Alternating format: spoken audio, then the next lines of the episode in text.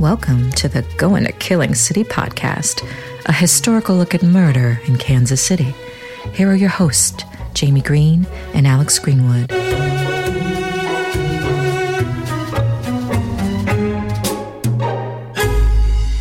All right, everybody, a special December episode. We are live in person. Here at Buffalo State Pizza. Hundreds of people are here just to see us, Alex. They're not here to eat the pizza. It's crazy. It's a phenomenon. I just want to lift some pizza bones if somebody will leave me some. This is fantastic. The smell alone is killing me. It's so good. Yes, so a huge shout out to Philippe, the owner, the person that has allowed us to squat, for lack of a better, for the next hour. Here at Buffalo State Pizza, 1815 Wyandotte. Right. Do him a solid. Come on out. You should. He's got some of the best pizza in town. Great staff. And it's so good to see you. Happy holidays. Merry Christmas, my brother. We haven't done one of these in person in a while. We haven't. And it's really good to see you, too. And if we couldn't be in the green room or the green shebeen, I'd want to be right here at Buffalo State Pizza. Right. So for people who are first joining us, have never been a part of this podcast, we are people who are talking about historic murders in Kansas City. Right. They have to be weird, strange, wacky. Right. One of the caveats, we do not discuss kid murders because those are always horrible. We won't do it.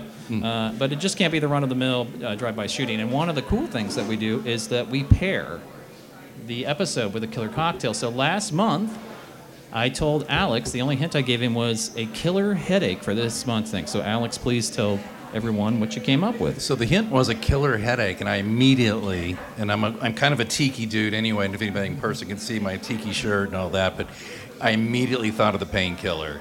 Now, this originates from the sunny shores of the British Virgin Islands in the 1970s, my friend. The Painkiller is a signature concoction of the famous Soggy Dollar Bar.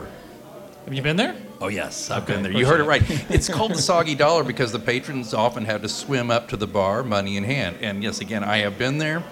And the Painkiller, real quick, it's a delightful blend of sweet, spicy, and everything nice. So let's break it down, okay? Let's break down this drink. First, we've got the backbone of the drink, which is dark rum. You can put other rum in it, but you need the dark rum. Release the Kraken, right? It brings a robust, deep flavor that reminds you of swaying palm trees and ocean breezes, and your mortgage is so far out to sea at that point. So then they add a tropical twist with creamy coconut cream, which gives it a velvety texture. And then there's a tropical drink cannot be, without pineapple and orange juice. So we add that for that fresh citrus flavor, that richness in the rum and the coconut. They all mix together, and they're starting to have a really good time in the British Virgin Islands. And here's the kicker. They put a generous sprinkle, and this was the other reason I did this, a sprinkle of nutmeg on top, because I thought that was very Christmassy. A little Christmassy. Right? Yes. Kind of Christmassy. So it's like the final note in the symphony. It's that touch that brings all the flavors together in a harmonious blend. I have to tell you one little bit of trivia about this drink, if I could. Absolutely. You have a second? All right. In 1989, so this gets into the law here, Pusser's Rum filed a U.S. trademark on the Painkiller's name and recipe. And when a tiki bar named the Painkiller opened in the Lower East Side of New York City in May of 2011, Pusser's went after him with a cease and desist. Long story short, they came to an agreement, and you know what? We don't have to get anybody's permission to have a Painkiller here tonight at Buffalo State Pizza or any bar that you frequent in your neck of the woods. So there you go. That's will that help with the bad headache? I hope so, because this story is it's wacky, it's crazy, it's nuts. Once again, a shout out to my friend Severn. I did not know about this story. He lives in Cleveland, Ohio, of all places, and he said, "You got to check this story out." So but we got a giveaway, and I have a feeling. Yeah. A certain person might win this. Well, the first giveaway before we start, we've got a $20 gift certificate. Right, we do. To Buffalo State Pizza. Mm-hmm. Again, they donated that stuff. So Alex is going to put his hand in the bag, and we'll see who the winner is, Alex. Who could it be? All you have to do, ladies and gentlemen, if you can hear our voice, we are giving away prizes here throughout the show. All you have to do is put your name on a ticket right by. Ian, raise your hand, would you? Just point right there. Right next to him. Just put your name on it. Give it to me. Put it in this here bag. We have a couple of Buffalo State gift cards. We have some books, and we have some other little fun prizes that we're going to give away tonight. So don't be bashful. Come on up and do that. We're not dangerous. We just talk about murder. Okay. Looks like, by the way, and by virtue of being the first fan to show up, yep, it's Ian. Ian, you win. Come on up. Congratulations, win this gift card. Congratulations. $20. He's already coming out ahead tonight. Boom. Enjoy. And thanks for listening. We appreciate it. That's why you should listen to the podcast, people. Yeah. I got to pick up this bag. Sorry, I dropped the bag. This is the beauty of live taping. There's no auto-tune for things like this. Tell you what. All right. So congratulations to Ian. That's only the first of several giveaways. If you don't want free stuff, right, that's on you, people. It's on you. Okay, well, there you go. There you go. All right. Are we ready? I think we're getting ready. Are you ready to begin this? I'm ready. Well, we were going to mention it was Christmas, right? Yeah. And by the way, you gave me a lovely gift for Christmas because you suspected I was going to be in pain throughout the holiday season. Are you all right? I'm not well. My beloved Chiefs are having some issues, but you know what? I think they're going to bring it home for the holidays. That's what all I got to say. Am I right, Kelly? Thank you very much. Thank you, Kelly. We're going to bring it home because we are the Kansas City Chiefs. Your team, I don't know if I'm going to name them because, frankly, I don't want to, but they're doing quite well. Congrats on that. I'm feeling really good about my team. You've had to suffer for a while. Dude, I wasn't even engaged to be married the last time they sniffed a Super Bowl. It's been 26 or 27 years, so it's been a long time. Do you want to take back what you said about Dak a while back, though? You were kind of on the fence. He'll still crush me. It'll happen in the playoffs. You just wait for it. And then when it happens, you'll be like, he called that. He called that. It's 100% true. Hey, folks, don't forget, we have prizes. Don't be bashful. We don't bite. Come on up. All right. Yeah, but so for Christmas, though, all I want for Christmas is for the Chiefs to get back on their game. That's all I want. I could see that. But for people who don't know, I grew up a Dallas Cowboys fan because my mother's from Texas, my favorite uncle. But I've lived here for a very long time. I'm always happy when the Chiefs win, especially since my wife is a huge Chiefs fan. Yeah, that's right. And, happy wife, happy life. And people are a lot happier. Tonight being a case in point, you'd be a lot happier right now had they played better yesterday. I was going to wear my Chiefs ketchup and mustard tiki shirt, but I just couldn't do it. I'll be back. Shake it off. Hey, shake it off. One of my best friends, and I'm going to tell you this right now from work, a work buddy, he lives in Philly. He's so mad about last night's game. He said he is through cheering for him this season. Good. That seems like what an Eagles fan would say. Oh, my God. Oh, snap. All right. Merry Christmas, everybody. Merry Christmas. Happy holidays, whatever you celebrate. Enjoy your Painkiller, by the way. Yeah. Enjoy your drink. All right, so this is it. We are going back in time to the late 1970s. Oh, my. Okay, here we go. Raymond M. West was a Kansas City man that was enjoying his retirement after years working as a delivery driver here in town. He was 72 years old in 1978 and lived close to Brush Creek in a one-story home at 4812 Campbell. Ray West liked to keep busy and was known to be friendly. One of the friends he made was a young girl who had Down syndrome. Tony Lewis liked to stand at the window of her father's home at 5723 Truce and wave at passerbys. One of the people that she waved at was Raymond West, who befriended the girl and her family. Her father, James W. Lewis, and his wife, Leanne, were tax accountants with their own firm, and soon they were Raymond's tax accountant, too. The relationship between the Lewis family and Raymond West would continue even after young Tony's life ended tragically during surgery for a congenital heart defect.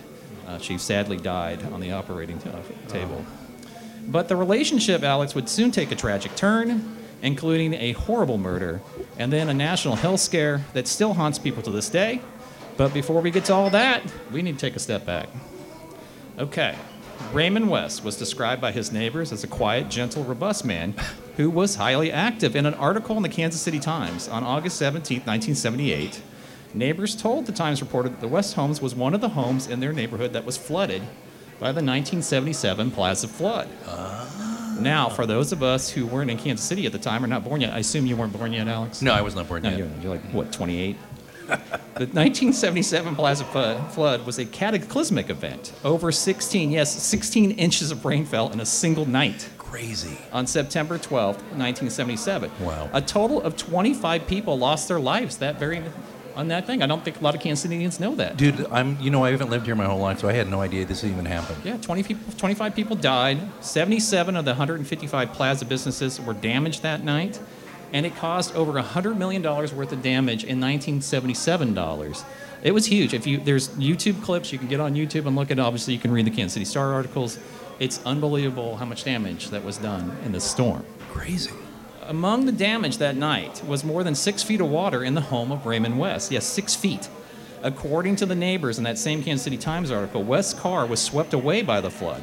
Wow. And the only reason he, too, was not swept away is because he grabbed a neighbor's rope and then shimmied up, which is pretty remarkable for a guy in his 70s, up 25 feet on that rope to his neighbor's second-story window to safety. Wow. He survived that perilous event, but in less than a year, he would not survive another one. All right. How's everybody doing? How's everybody's drink? Everybody good? So mine's good. Everybody good? You good? Yeah, I'm doing great. Okay. West was last seen by his neighbors on July 23rd, 1978. He was reported missing by his friend, Charles Banker, on July 25th. The next day, Banker went to check on West, and upon arriving at the front door of West's homes, he found a handwritten note, not in West's handwriting, stating that West had gone to the Lake of the Ozark to visit friends. Uh-huh. That note was on Lewis & Lewis tax accountant's letterhead, as in James Lewis and his wife's. All right, Banker shared that note with the Kansas City Police Department. Okay. They did search West's home several days later, but did not discover anything. Yes, Alex. No. You're thinking. I'm just trying to hold it all together. Okay. Here. This is a lot, but I'm hanging in there. I am. Okay. So, after that, on Monday, August 14th, Banker and a friend decided they were going to search West's home on their own, and when they did, they made a gruesome discovery. I'm going to not really get into the gruesomeness of this because people are eating. People are trying to eat. But it'll be in the show notes. You can read all the gory details if you want. Show notes. Just check that. Yeah, check out the show notes. It's my standard line. Okay. In the attic of that house, Raymond West house, a body was discovered. Okay. Among the evidence also found at that home was a bloody rope, most likely used to hoist the body into the attic and then tied the body up. Kansas City police also found a fingerprint in that attic that was not West. In addition, in his bedroom, there were bloodstains on the floor, so apparently he'd been murdered, and whoever had murdered him had hoisted him up into the attic. Wow. Eventually, they had to do a lot, as you can imagine, 3 weeks up in an attic in Kansas City in the summer. His body was not in good shape. Ooh. That's all I'm going to say. Yeah, we'll leave it there. They had to actually do a hair sample to identify that it was indeed the homeowner, Raymond West. Yikes. So then a murder investigation obviously starts immediately. I would think so. As part of their homicide investigation, KCPD made a shocking discovery on the same day that West was reported missing by his friend. A man tried to cash a $5,000 check on Raymond West's account. That check was rejected by bank officials who felt that it was fraudulent. Who was that check made out to? Yeah. You asked. You asked that? I was getting ready. So who was it made out to? It was made out to West's tax accountant, James W. Lewis. Oh. Yeah. Uh-huh. When police questioned Lewis about the check, Lewis claimed that West had lent him the money, which put up a lot of red flags. Apparently, his friends, lovingly, but said he was kind of a tightwad. He did not just lend money. And $5,000 is a fair amount of money now, but you figure back in the mid-'70s, that's a lot of money. That's a lot of money. Obviously, the police did not believe him. Lewis surrendered to the police on August 18th. Now, this is an important part, and we're going to have to get back to that shortly. On August 29th of that year, a Jackson County grand jury returned an indictment of capital murder. Okay. So I think it's important we talk about the evidence. Yes. And how does a mild-mannered tax accountant turn into a brutal killer? All right. We're going to talk about both of that in greater detail. Police discovered in a search of James Lewis's car the following items: 20 feet of a knotted white rope, which matched the rope utilized to lift the body up into the attic, utilizing a pulley, and also was used to bound the body. Right. In addition, Lewis's car also had a black attaché case with papers bearing West's name and a bundle of Raymond West checks in it.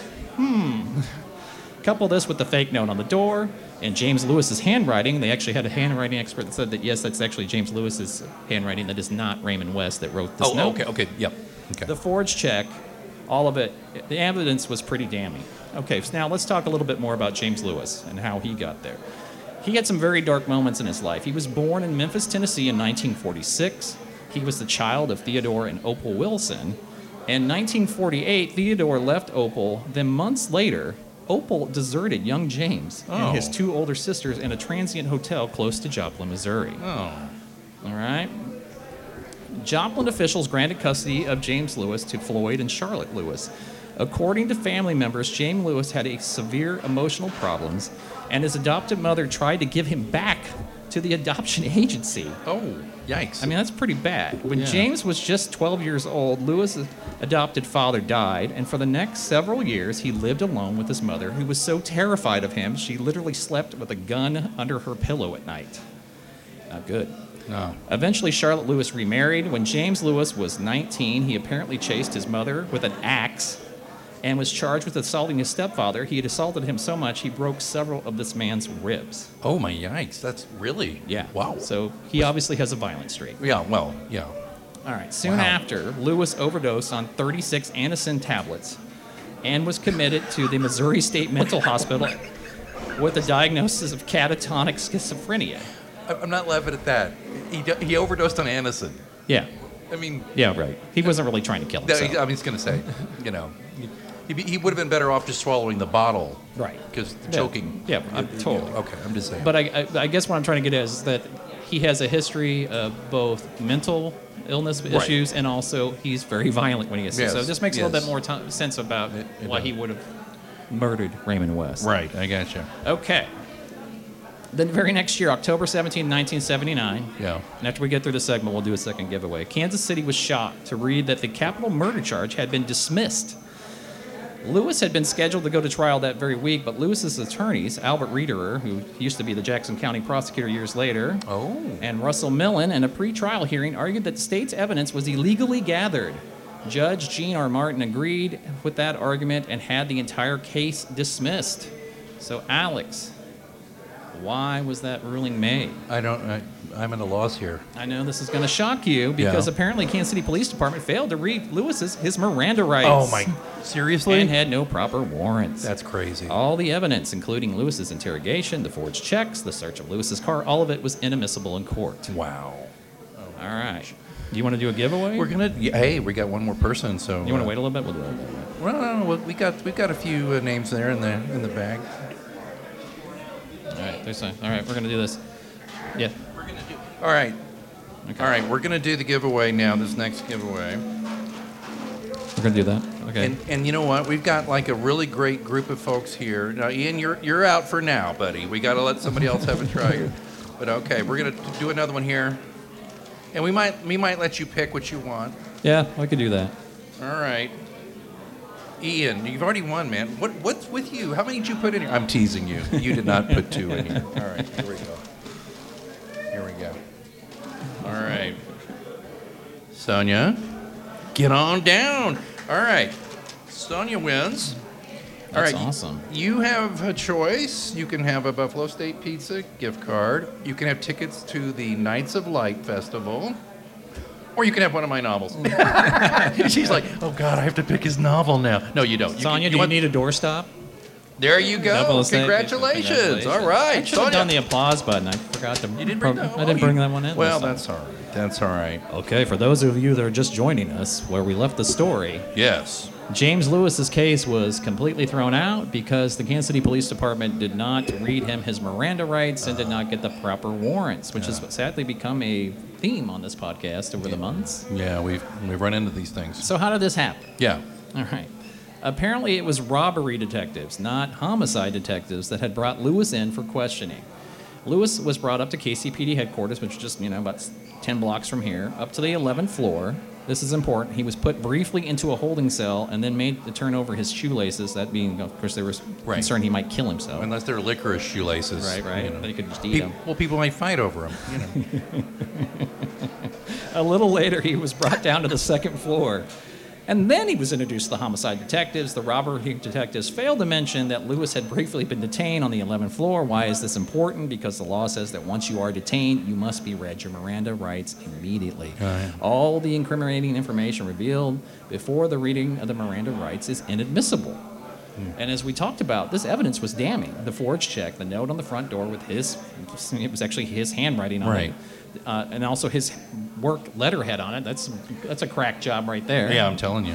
The rope and the car, all of it. They can't use any of it. So James Lewis is a free man. Jeez Louise. All right.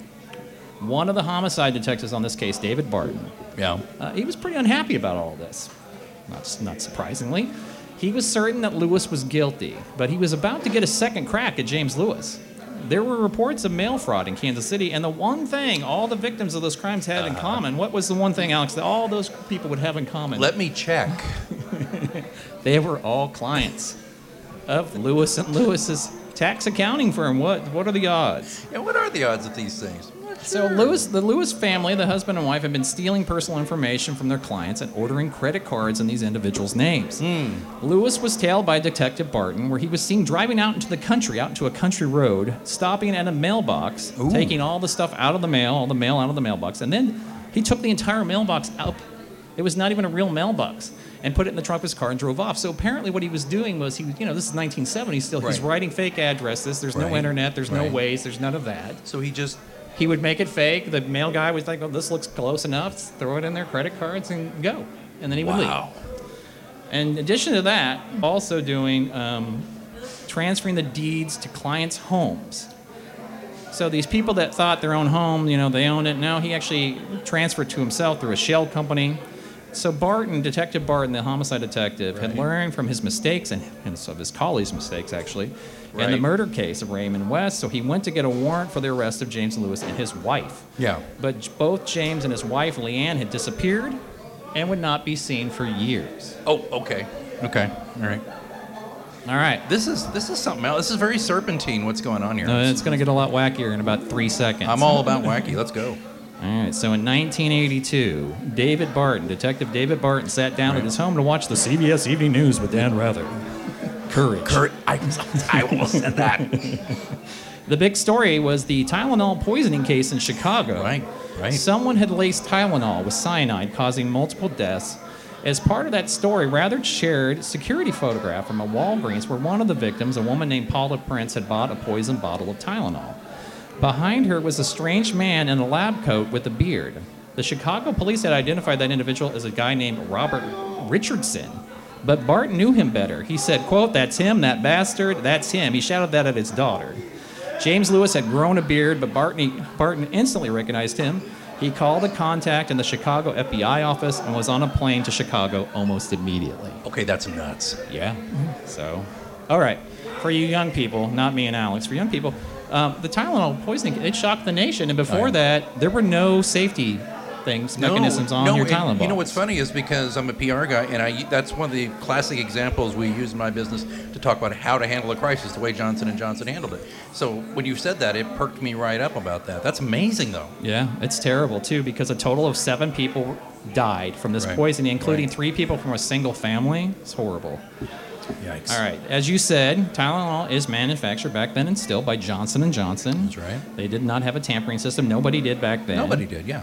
But they had to recall their entire line of Tylenol, which was a huge cost. You know what? They didn't actually. I mean, I don't want to go off on a tangent here. They didn't have to do any of that, but they did it. But that's part of the reason their response is so gold standard. All right. Has it been crazy enough? Or you want to get crazier? Let's get a little crazier. You want to get nuts? Let's get nuts. All right. So on that same year, October 6, 1982, so just a few, 10 days after the poisoning had hit, I think September 30th was when it happened. Right. They got a ransom note, Johnson & Johnson headquarters, and I'm going to read it verbatim. Yeah, let's hear it.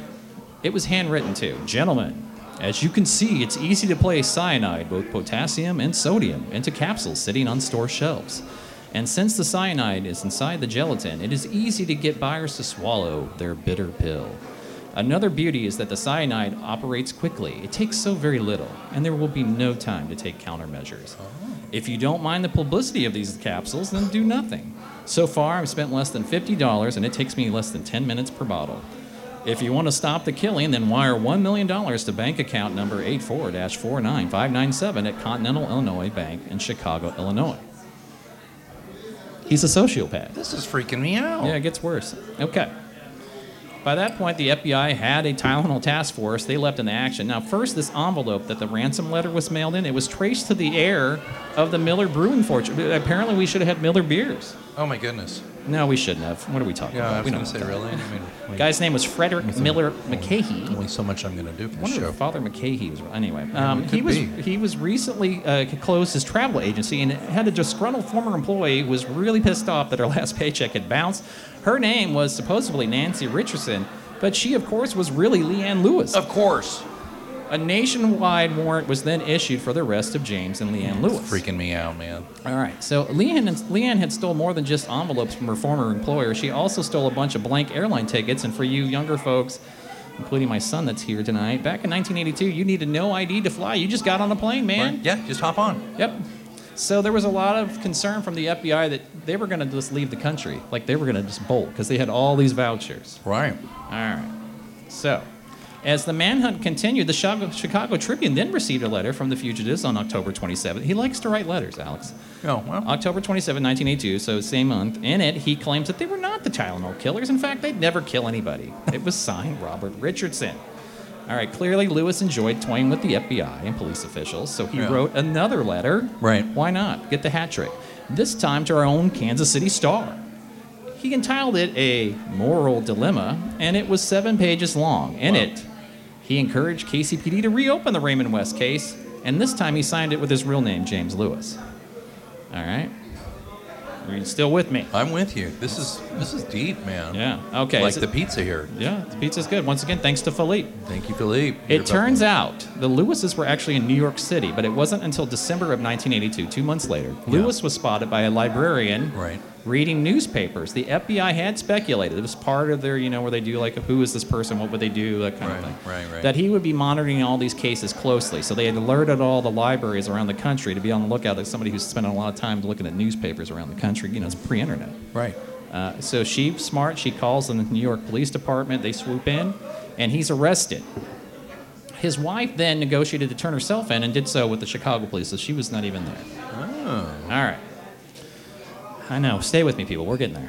While waiting for the Tylenol murder case to start, Lewis was tried right here in Kansas City, man, for mail fraud, and he was convicted.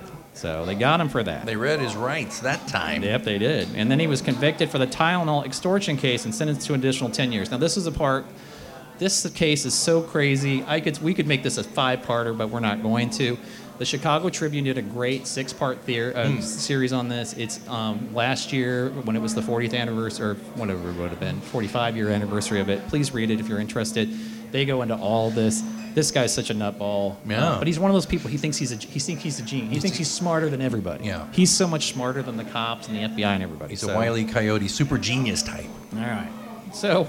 While he's in prison, because he's so smart, he offered to help the FBI solve the actual poisoning case. Yeah. He loved the attention and even drew a diagram on how cyanide could possibly be placed in capsules without detection. But prosecutors never felt there was quite enough to try him. Okay. Okay, so here's the question. Why did he do it? Yeah. Why would he put, after going from just killing poor Raymond West, why would he take on Tylenol and kill people that he didn't even know? You got me. All right, so here's the working theory. His daughter, that Tony, that poor girl that died on the operating table while trying to fix a congenital heart defect, surgeons in that operating room utilized faulty sutures that were manufactured by, you guessed it, Johnson and Johnson. In this theory, the Lewis family blamed Johnson and Johnson for the death of their daughter, and this was payback. Jeez. Okay. After 13 years in prison, James Lewis was released. He moved to Massachusetts to rejoin his wife, Leanne. She was never charged for anything except for using a fake Social Security card. I don't know why. She seemed to be in on a lot of this. Yeah. So you'd think he'd smarten up, but he kind of did an OJ, gets out and stuff. So in 2003, he is arrested for the attempted rape of a woman who lived in his same building as the Lewises. He could not make bail, so he spent 3 years in jail awaiting trial. But he escapes yet again because the woman is so terrified of him, she refuses to testify against him. Jeez. So he gets released yet again. Wow. Speaking of OJ, remember when OJ wrote the book, If I Did It? If I Did It, right, yeah. Which he detailed if he had killed his ex-wife. And he should have underlined that, by the way. Right. Yeah. How did he do it? This is a terrible idea. You work in PR, Alex. This is a terrible idea. It really is. And he was roasted for it. Well, James Lewis apparently didn't get the message that people who are believed to be murdering people should not be publishing books about it. In 2010, he self-published a book, Poison, The Doctor's Dilemma. The book is all about his neighbors being randomly poisoned. Seriously, I did not make this up. It's on Amazon, but please do not buy it. Don't buy this guy's book. Of course, in his bio, he talks about his great life and how smart he is and all this stuff. He didn't talk about, hey, I killed some people and I was in jail for a bunch of years. He conveniently left that out. Yeah. All right, so James West lived the last years of his life a free man. He died just this summer, July of 2023, at the age of 76. So why wasn't he retried then for the murder of Raymond West? Only some of that information, they could only use some of that in the trials. Some other stuff later they could use. I mean, there's no statute of limitations on Miranda exclusions, right? We're looking at, there's an attorney in the audience. She's saying, there you go. That's why I married her. Okay. So the most damning piece of evidence was that pulley that was in Raymond West's attic that was utilized to lift West's lifeless body into that attic. Yeah. James Lewis's fingerprint was discovered on that pulley, which placed him up in that attic. He had to be up in the attic stuff. I mean, that's really damning. So the new prosecutor was thinking that, you know, this might be the time to actually try him. So try him. Alex, you're a smart man. We've been through a lot of these. What happened to the evidence? It was put in a shoebox that got really soggy in the flood, right? No. Yeah, we should make this a drinking game. The Kansas City Police Department lost all the evidence. I was trying to let him off the hook with the flood. Including the pulley with James Lewis's fingerprint on it. To this day, no one has been tried for the murders of Raymond West or the 7 individuals who were murdered by tainted Tylenol. James Lewis died a free man, and his wife, Leanne, is still alive and free to this day. So the next time you try to open up a bottle of Tylenol with its tamper-proof bottle, you now know the Kansas City connection to that awful crime. And that's today's episode. My brother, I just want to give it up for you. That was great. And now, by the way, I think I get the hint. A killer headache. It was really subtle. Dude. Okay, wait. How did you even figure this one out? I mean, my friend just said, hey, you know that Tylenol killer guy was actually originally from Kansas City. And that's all he said. And so I was like, okay. And then so I started so I didn't know. I was like, well, it's kind of a stretch because those murders happened in Chicago. But now when you start digging into it, he'd kill the person here. Right.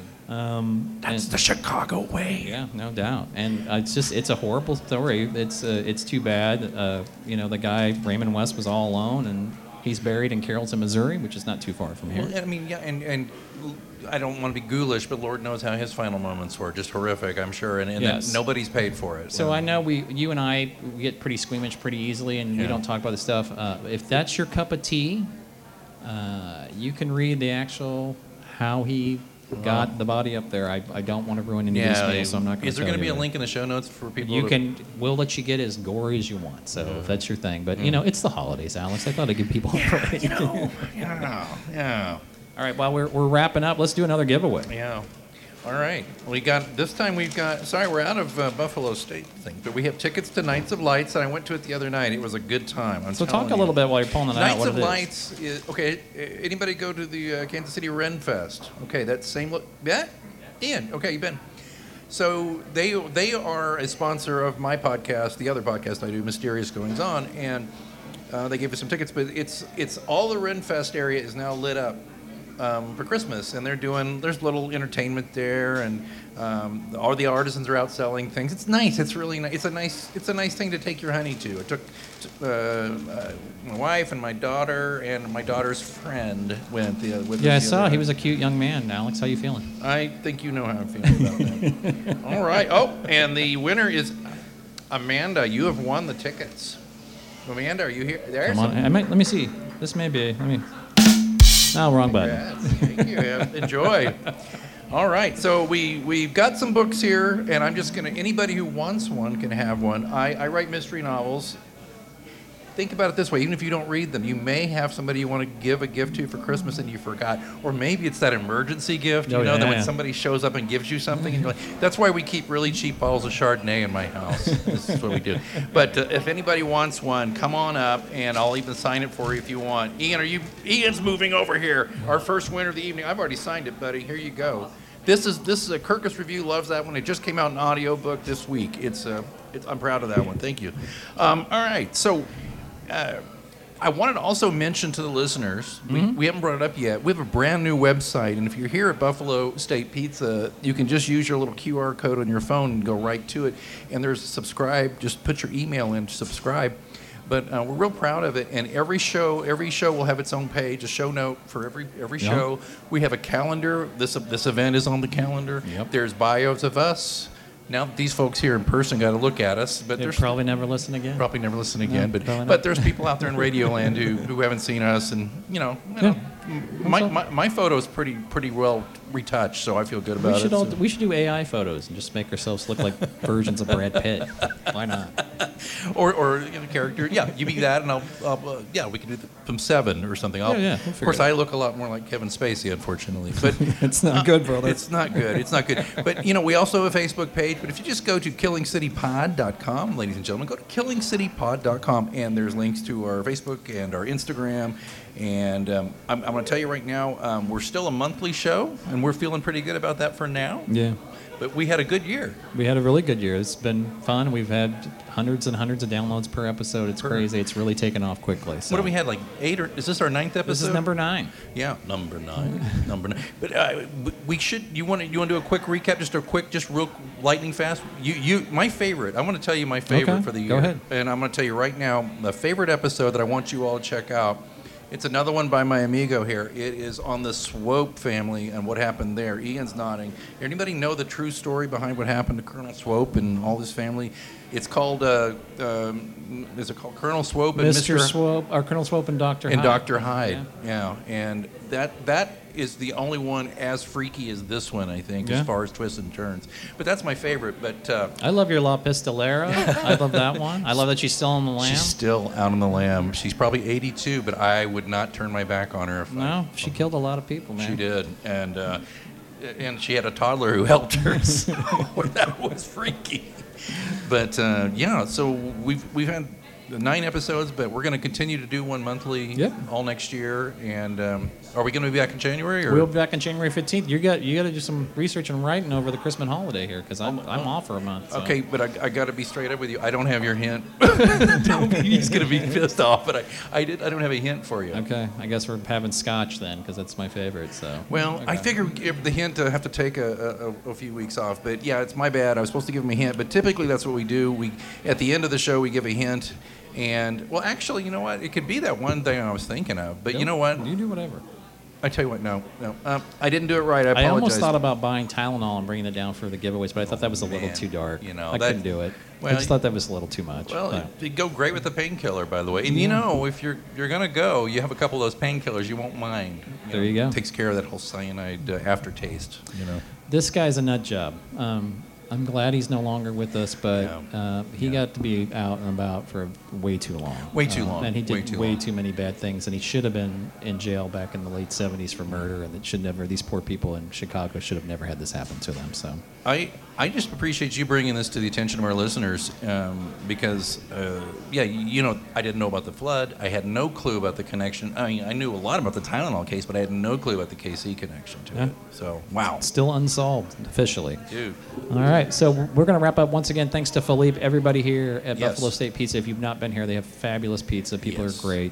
I want everybody to have a great holiday season. Yes. Take care of each other. Don't kill anybody, okay? It's not that hard. I think that's about it. No, it's pretty easy not to do that. Yeah, I mean, you know. We will be back on January 15th. Yes. Until then, everybody take care. It's been a lot of fun, brother. It's been great. Looking forward to 2024. I'll tell you what I'm going to do. I'm going to put the hint on our blog so people can go look it on our blog. You're going to make me look at the webpage. killingcitypod.com. Look, I just saved it. He can't be mad at me now. We're going to do it. All right, brother. Hey, this is a good time. I appreciate it. Thank you.